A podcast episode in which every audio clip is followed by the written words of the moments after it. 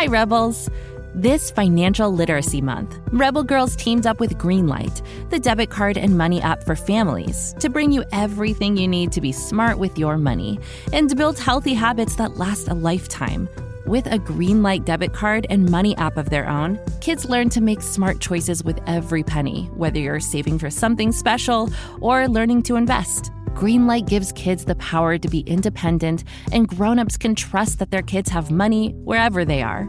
Sign up at greenlight.com slash rebelgirls to get your first month at no cost and start building money confidence for life.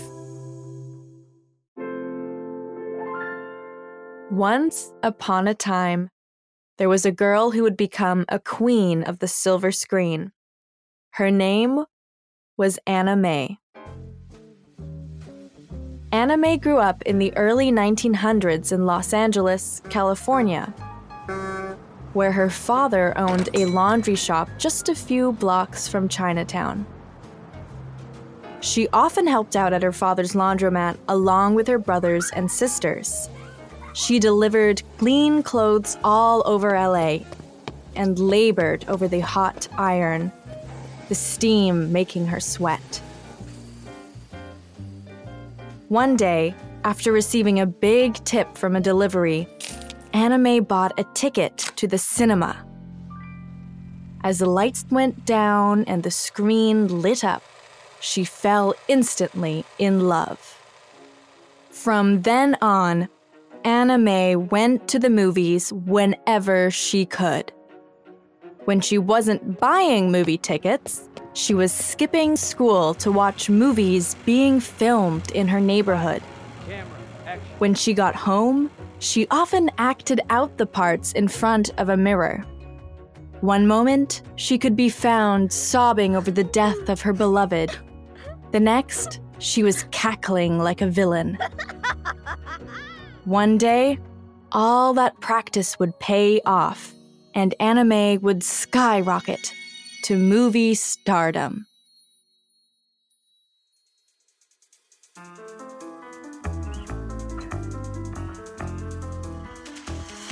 I'm Ann Makosinski, and this is Goodnight Stories for Rebel Girls a fairy tale podcast about the rebel women who inspire us. On this episode, Anna May Wong, darling of the silver screen, fashion icon, acclaimed actress, and the first Asian American movie star. As time passed, Anna May became obsessed with the movies. She used her lunch money to buy movie tickets, and she even sneaked out of class to go to the cinema. In the 1910s, the movie industry was still new, and many production companies had come to California. In Chinatown, Anna May often saw directors yelling out instructions to the cast and crew on a film set. She would worm her way through the crowds to get as close as she could to the whirring cameras. By then, Anna May didn't just want to watch movies, she wanted to be in them. Camera, action. But one big obstacle stood in her way. Most movie stars in those days were white, and Anna May was Chinese American. Still, Anna May was determined. One day, when Anna May was 14 years old, someone told her they were looking for extras for a film called The Red Lantern. The script called for crowds of Chinese people Anna signed right up and she got the part. During her first day on set, butterflies filled her stomach. But Anna May wasn't afraid. She had been acting in front of the mirror almost every day. Now, in front of a camera, she felt more herself than ever before.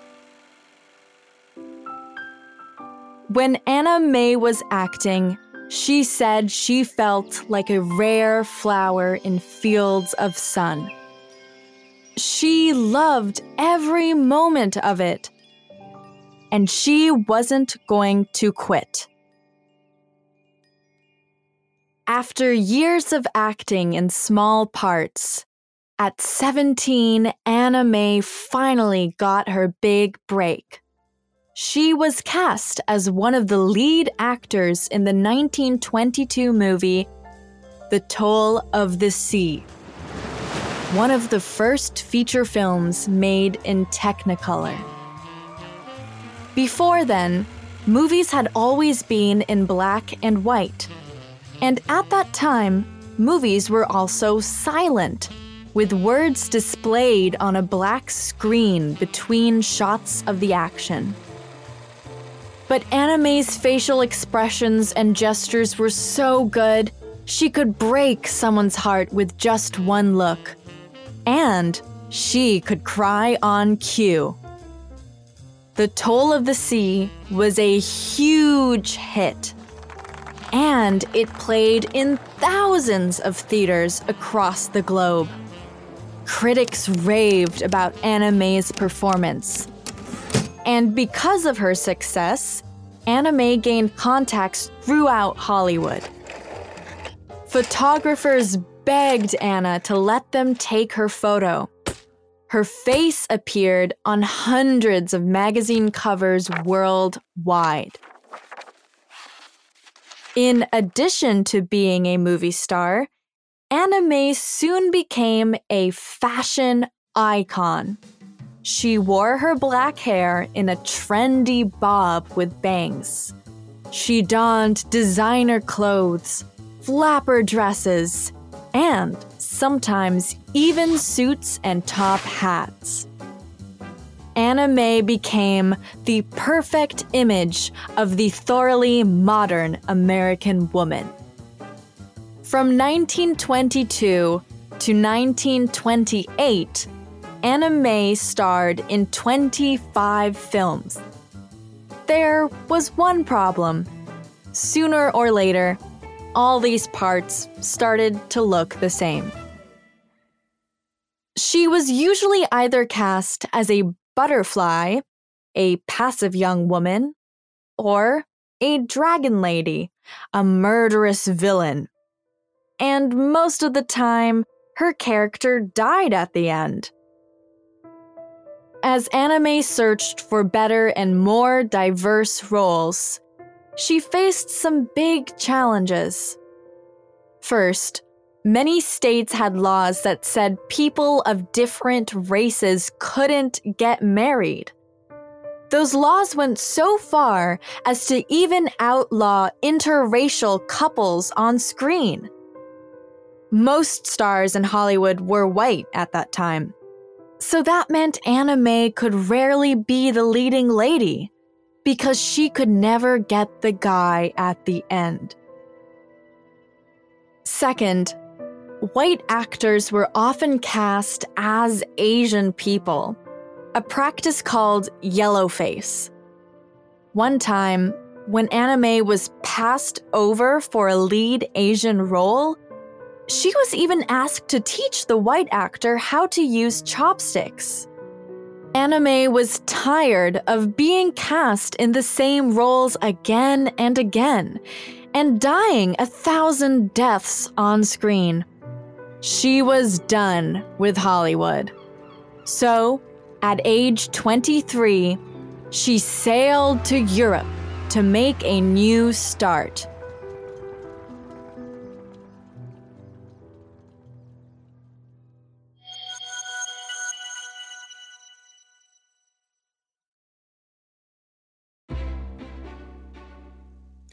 Have to tell you about my friend Penelope. She is hilarious. She only eats cheese doodles and canned beans, and she loves to sing and fly through walls. Wait, did I tell you that Penelope is my imaginary friend? Well, she is, but she's totally real to me. Anywho, Penelope and I are very excited because there's a new movie coming out on May 17 all about imaginary friends. It's called IF, which stands for Imaginary Friends. Pretty cool, am I right? IF is so much fun with lovable fuzzy giants and bright new galaxies. It stars Cailey Fleming as Bee, a girl who discovers that she can see everyone else's ifs. Meanwhile, Cal, played by Ryan Reynolds, can also see ifs. Together, they team up and go on a magical adventure to reconnect forgotten ifs with their kids. If is from the brilliant mind of writer director John Krasinski. It also stars John Krasinski, Fiona Shaw, Phoebe Waller Bridge, Maya Rudolph, Jon Stewart, Sam Rockwell, Emily Blunt, Awkwafina, and Steve Carell, just to name a few. It celebrates the incredible power of curiosity and creativity, and it's definitely a laugh out loud adventure for the whole family. If comes out in theaters starting May 17th and is guaranteed to knock your socks off. What? Oh, Penelope says she wears two pairs of socks at all times. Also, that imaginary friends get limitless refills on popcorn. So join us in the theater on May 17. Bring your imaginary friends too. Can't get enough of Rebel Girls? Well, luckily, the Rebel Girls app is now completely free. That's right, you can listen to the entire library of goodnight stories for Rebel Girls ad free Plus, check out the app's cool features like activities, trivia, custom playlists, and more. All parent trusted and kids safe. Find out more at rebelgirls.com slash audio and download the Rebel Girls app today. Thanks for listening.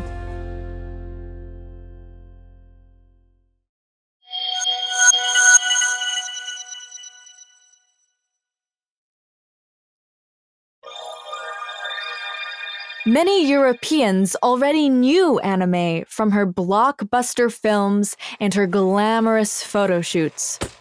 When she got to Berlin, German directors practically lined up to work with her. By that time, silent movies were giving way to talkies, or movies with sound. Many silent film stars struggled with this transition. But with her natural acting style and warm alto voice, Anna May was a fast success. German audiences loved Anna May so much, they tried to persuade her to stay in the country. But Anna May wanted to explore. So she traveled across Europe, acting on stage and making even more movies. Her popularity spread like wildfire. In 1931, homesick and unsettled by her dream, Anna May returned to the United States. There, she performed in a hit Broadway play. Backstage at the theater one night, Anna May received a telegram. Her mother had been in a terrible accident they didn't think she was going to make it. May felt torn apart. She longed to go back to LA, to be with her family. She said she knew it was unthinkable for a Chinese girl to be absent from her mother's funeral. But she also knew that if she left New York, it would mean closing the play, and all the rest of the cast would be out of work. May agonized over the decision all night long. And in the morning, she had made her choice. She stayed in New York. Her father was furious, and they held the funeral without her. Though Anna May kept busy with her performances, her heart was dragged down by grief. A few months later, after finishing her show, Anna May returned to LA. There, she held her own funeral service for her mother and was finally able to say goodbye. Several years later, back in Hollywood, May heard about a new role that seemed like it was written for her. One of the studios was making a film adaptation of Pearl S. Buck's famous novel, The Good Earth. The movie would be the biggest film about China that Hollywood had ever made. When May auditioned for the lead female character, Olan, the producers said she wasn't the type. In the end, a white woman was cast as Olan instead. Anna May was devastated. Then, the studio added insult to injury. They asked Anna May to audition for a less important role, a villain. If you let me play Olan, she told the producers, I will be very glad. But you are asking me, with my Chinese blood, to do the only unsympathetic role in this picture, featuring an all American cast portraying Chinese characters. Anna May flat out refused. Again, fed up with Hollywood, Anna May decided to make her own movie, a documentary about China. Anna May had longed to visit China since she was young. So, at 31 years old, she hired her own cameraman, signed a contract to write several articles for the New York Herald Tribune, and set sail. Upon her arrival, thousands of fans flocked to the docks to greet her, and reporters peppered her with questions. But May had a mixed reputation in China. Some people felt that her portrayals of butterflies and dragon ladies had brought shame on their country. But others adored her image as a modern woman and the most well known Hollywood star of Chinese descent. For almost a year, May traveled all around China, including to the village her family had come from. There, she met with her father, who had moved back to China, and he showed her around their ancestral home. Although I've been to many, many places in the world, May said, this first and only trip I made to China was the most meaningful. After May returned to the United States in 1936, she signed a contract with Paramount Pictures, where she finally got to play more complex characters. She also traveled in the United States and abroad, performing on stages from New York City to Melbourne, Australia. Soon, World War II made travel and film work nearly impossible. May told a friend, One wonders if one is going to work again. But she stayed busy. Anna May joined in efforts to support both the United States and China, and she auctioned off her movie costumes to raise money for both countries. And somehow, even though work was difficult to find, she managed to keep acting. When the war ended, Anna May appeared in several television shows in the 1950s and 60s. She even starred in her own TV show in 1951, becoming the first Asian American to do so. In 1961, Anna May was finally poised to make her movie comeback in Flower Drum Song, the first major Hollywood film with a primarily Asian American cast. But Anna May struggled with inner demons, and tragedy struck. Before they began filming, Anna May suddenly passed away in her sleep. Her death was recognized in newspapers around the world, and many fans and loved ones mourned her passing. Anna May Wong made more than 60 films during the course of her life. Today, she's remembered for her artistic range, influential fashion, and tireless perseverance. Anna May fought to gain recognition for her craft and skill in a racially segregated filmmaking world. Though many people told her it was impossible, she became a world recognized actor and performer, and the first Asian American movie star. In 1960, Anna even got her own star on the Hollywood Walk of Fame. Through Anna May's many talents, she paved the way for Asian American actors today, and her story reminds all of us to keep fighting for our dreams and believing in what's possible.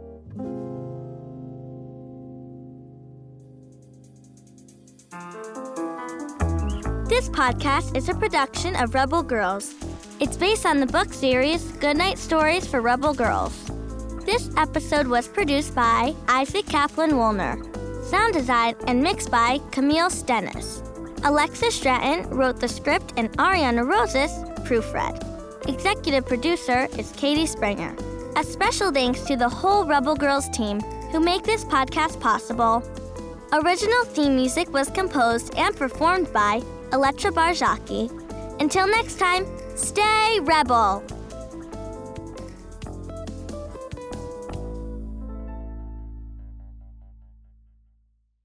Thanks for listening to this episode, Rebels. Did you know there's a whole world of Rebel Girls to explore? Go to rebelgirls.com slash more to check out our latest books, t-shirts, crafting kits, and, well, more. Visit rebelgirls.com slash more. Until next time, stay rebel. We believe that stories are magic, so when we find a great one, we can't wait to share it. Far, far away on the planet Florp, a baby named Bobby Wonder was born. But his parents relocated the family to Earth right after the birth, so Bobby grew up having no idea he was an alien. Until his 10th birthday, that is. Can you imagine waking up on your birthday to find out that you can fly and talk to ducks? Created by a New York Times bestselling children's author and produced by the award winning Go Kid Go team, Bobby Wonder is out of this world fun. Search for Bobby Wonder on Apple, Spotify, or wherever you get your podcasts.